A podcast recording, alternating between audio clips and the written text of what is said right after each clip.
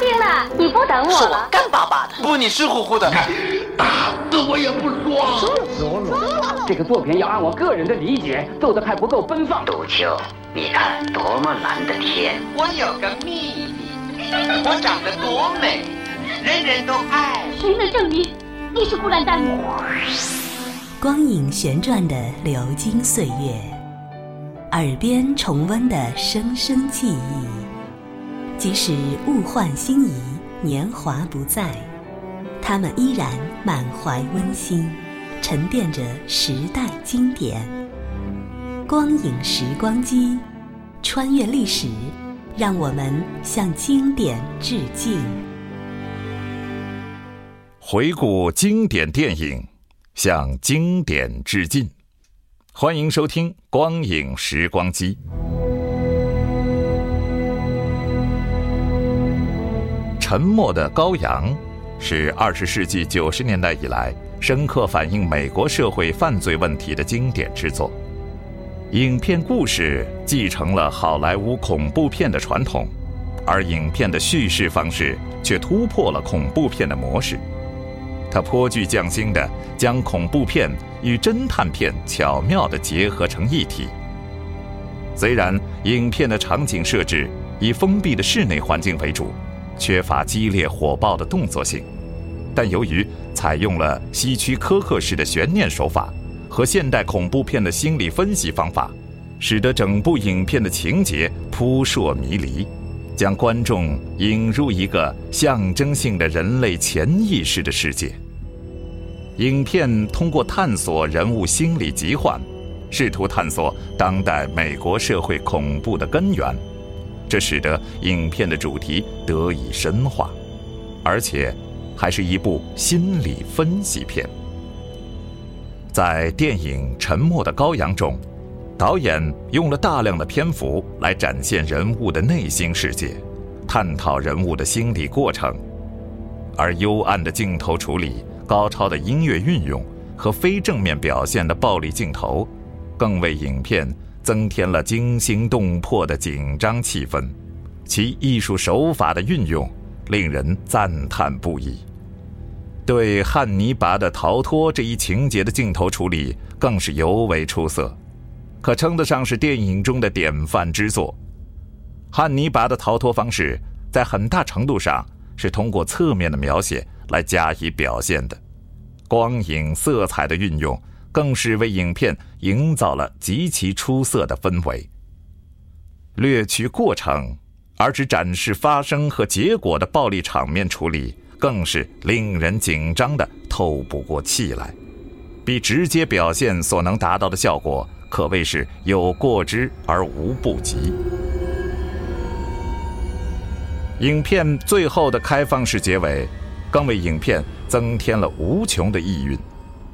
仅仅是这一结尾，就是影片跨入了更高一层的艺术层次。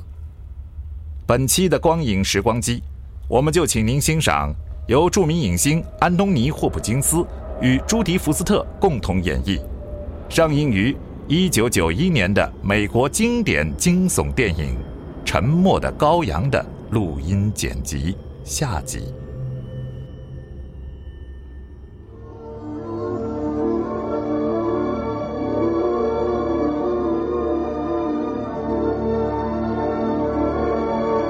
田纳西州参议员露丝·马丁的独生女儿失踪后，华盛顿为之震惊。州警察局紧急出动，会同联邦调查局连夜侦查此案。杰克·克劳夫从种种迹象推断，这一绑架案很可能是剥皮煞星水牛比尔连续作案的继续。他利用马丁参议员的权威，谎称参议员答应改善莱克特的囚禁条件。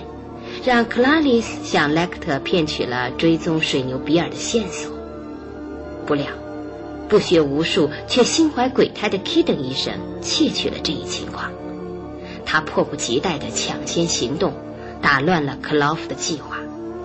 克劳夫和斯大林的苦心付之东流，凯瑟琳·马丁危在旦夕。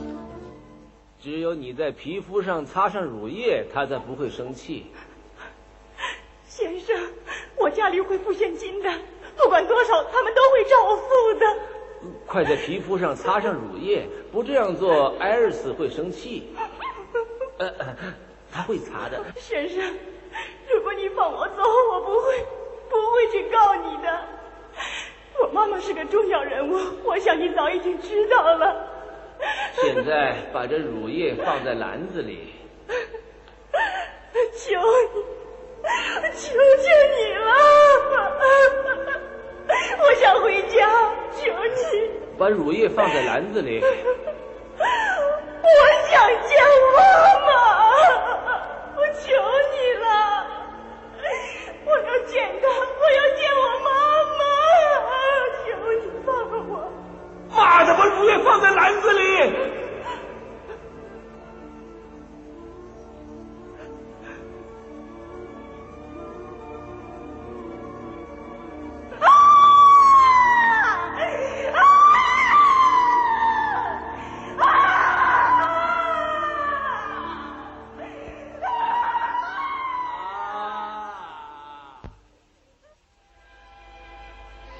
难道你还真的以为你能在海滩上散步，看那些燕鸥？我给马丁参议员打个电话，他根本不知道有什么协议，他们在捉弄你，哈尼拔。到外面去，把门带上。把你。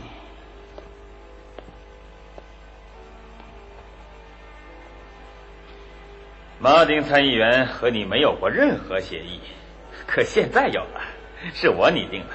当然，有些条件是为我个人的利益。说出水牛比尔的名字，如果你能及时救出马丁参议员的女儿，他就会同意把你转往布拉什的田纳西州立监狱。回答我，汉尼拔，现在就回答我，否则你别想离开这里。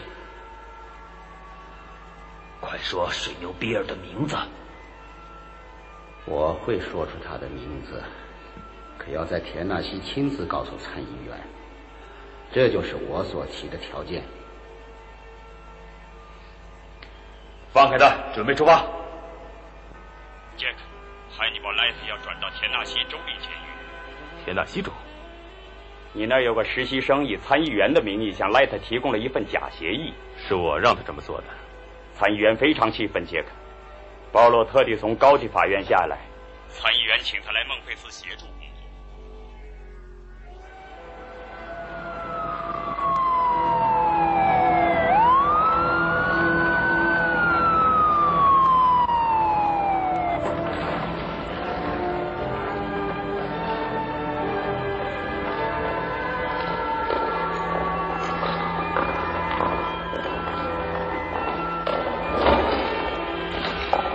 工作。欢迎你来孟菲斯，莱特医生，我是博尔中尉，这是派特里克主事，希望我们能相处的好。如果你有绅士风度的话，你会得到应有的待遇。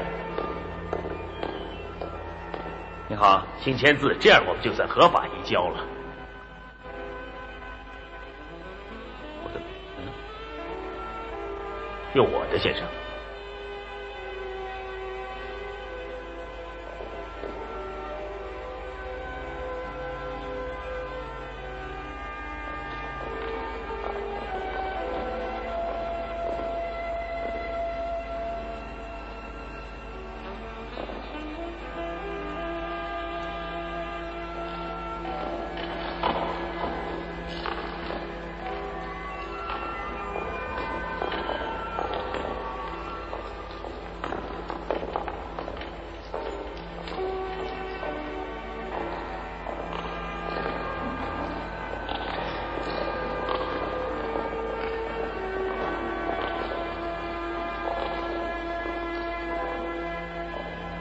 马的议员，这就是汉尼拔·莱特。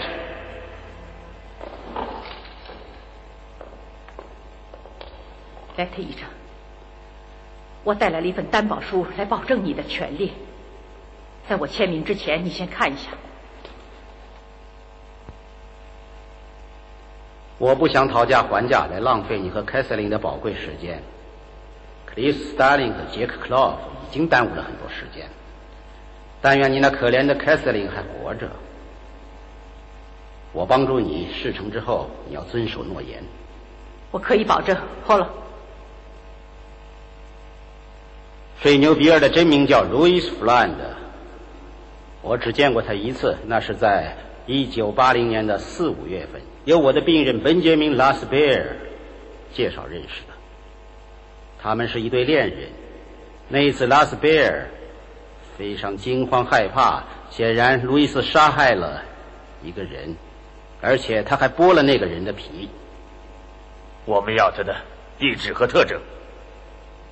告诉我，参议员，凯瑟琳是你亲自哺乳的吗？什么？你亲自喂奶的？住嘴！是的，我喂的。这使你的乳头变硬。你这狗娘养的！路易斯砍断了那个人的腿，还觉得很有趣味。告诉我，如果你的女儿躺在冰凉的石板上，你有什么感觉？马上把这个混蛋赶回巴尔的摩去。五英尺十英寸，体重大约一百八十磅，灰蓝色的眼睛，褐色头发，大约三十五岁。他说住在费城，很可能是句谎话。我记得的就是这些。如果再想到别的，我会告诉你。哎，等等，参议员，别走，还有一件事。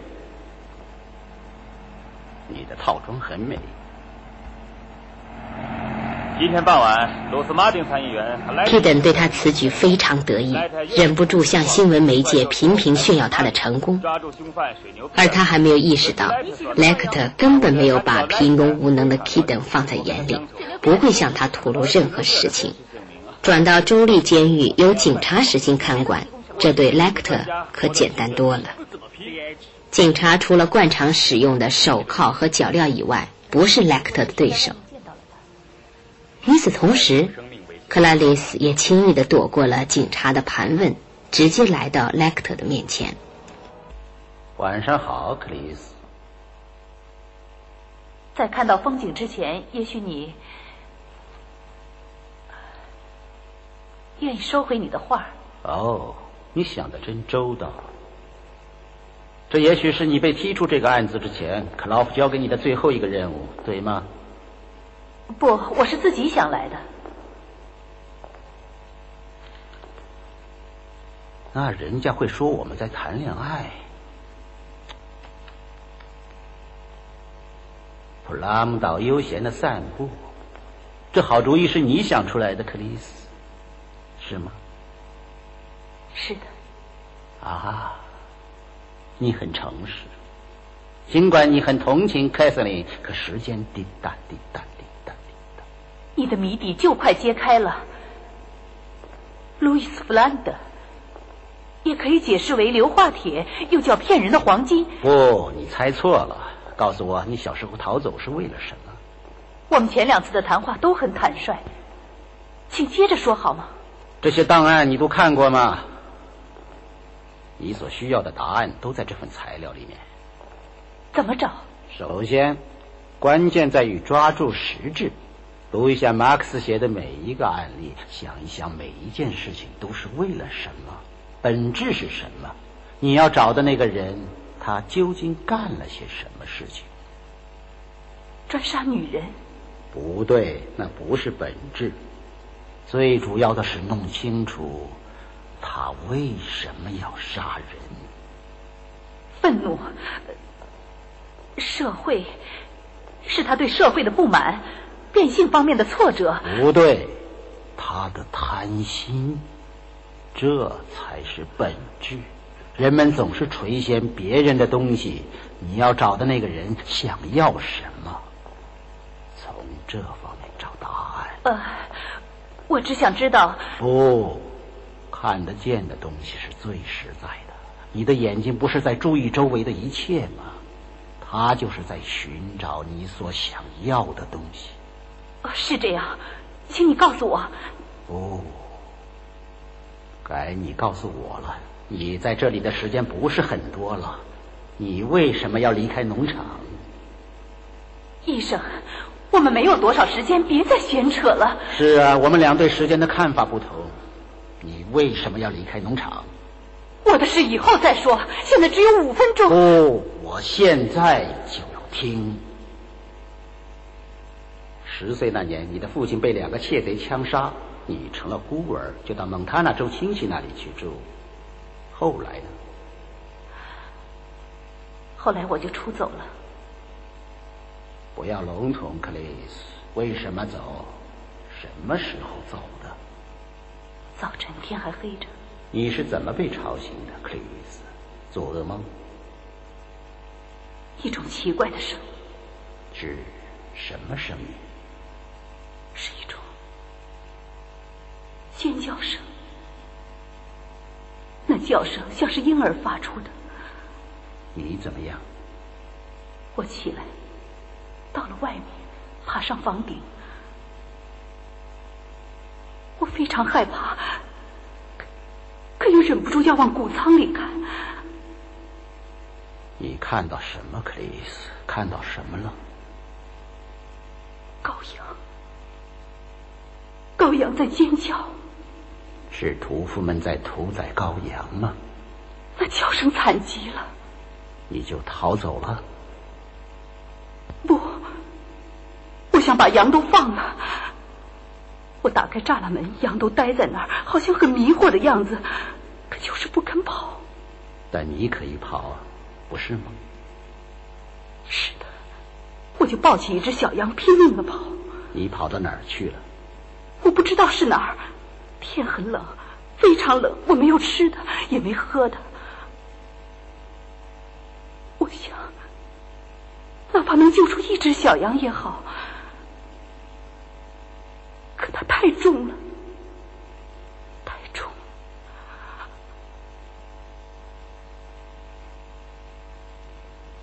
我抱着小羊没跑多远，警车就追了上来。我亲戚很生气，把我送进了当地的路德孤儿院。我就再也没有回去过。你救出的那只羊呢，克雷斯？在了。后来你就常常做噩梦，半夜醒来，听到羔羊的尖叫声。是的。你认为，如果你救了凯瑟琳？制止了屠杀，你以后就不会再做噩梦了。半夜里你就不会再惊醒，不会再听到羔羊的尖叫了。我不知道，不知道。谢谢，克里斯。谢谢。告诉我水牛比尔的真名。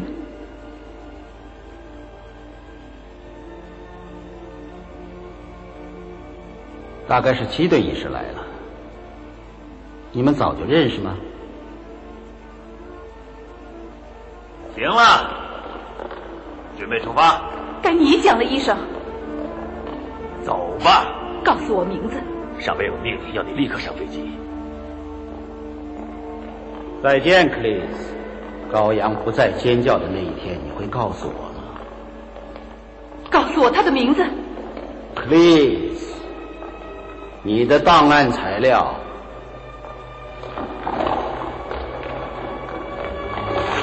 再见，克里斯。在这一瞬间，莱克特没有摆出嘲弄的神色。他在把档案还给克拉丽丝的时候，还轻轻的抚摸了克拉丽丝的手。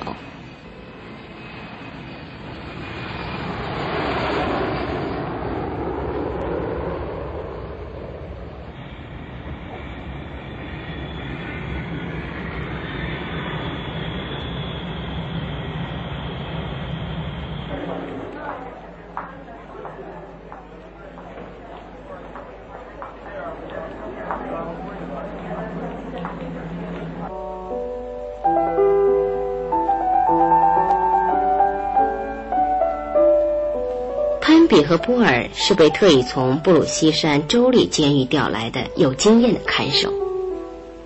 他们从心里对这个吃人的魔鬼莱克特感到厌恶，尽管他们对这位心理学博士隐秘而怪异的内心世界一无所知。他们认为，两名全副武装的警察对付这个绅士犯人绰绰有余。准备进餐的时候，他们放弃对莱克特使用脚镣和套上紧身衣，只让莱克特背对着牢门，将他的双手反靠在钢条上。早餐想吃什么？也许要吃动物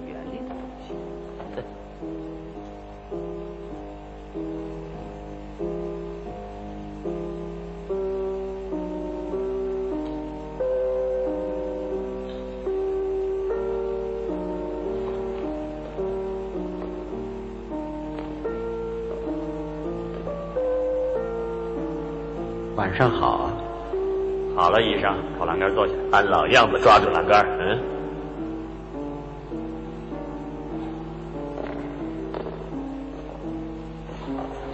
准备好了，潘比中士。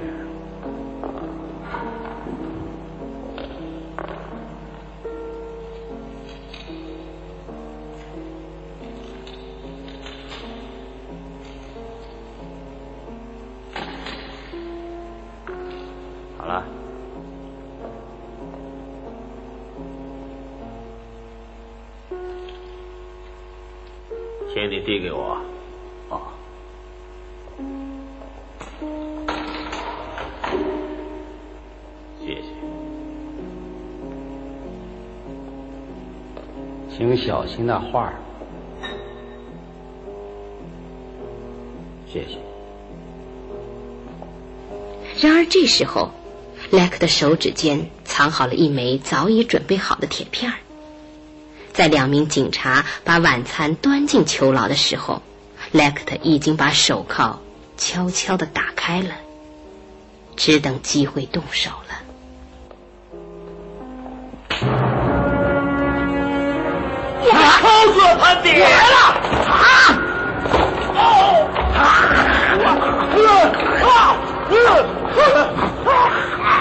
怎么了，潘比？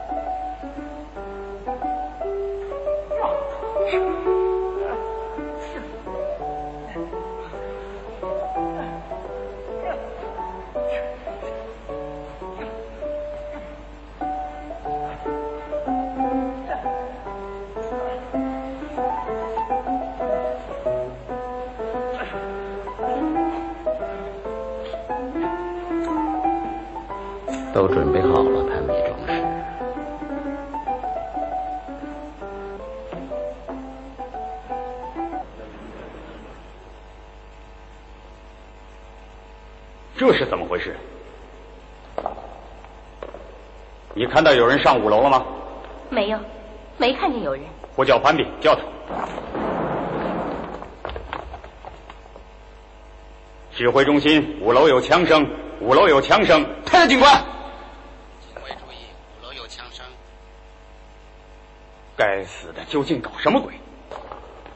行了，波比，你上去。是，长官。布雷迪、豪尔，你们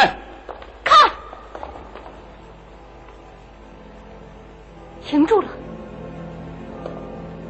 出动特别行动小组，来一辆救护车，我们要上楼了，快行动！我们上去了。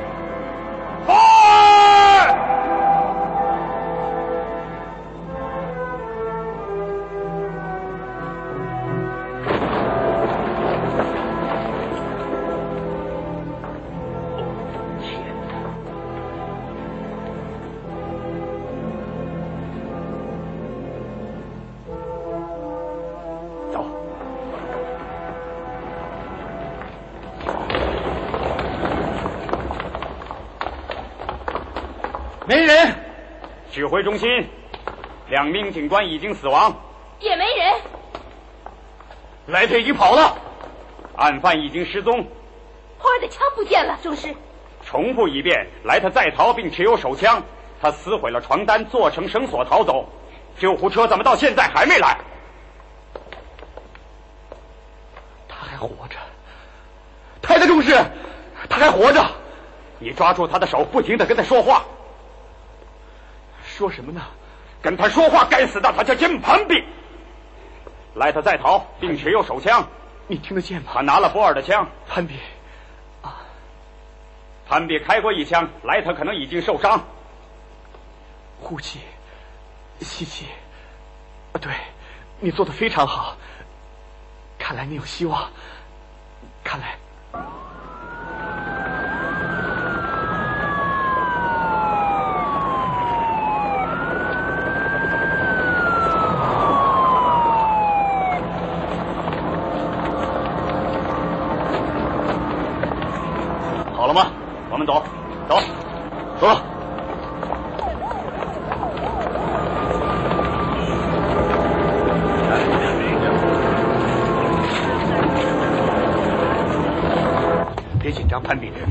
会有事的，潘比。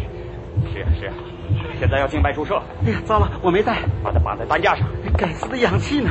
好了，照我的样子做，可以了。按住他，他快死了！下楼吧，快点，快抬起来，快，电梯，走，哎，快别等了，快！这里是光影时光机，稍后请您继续收听。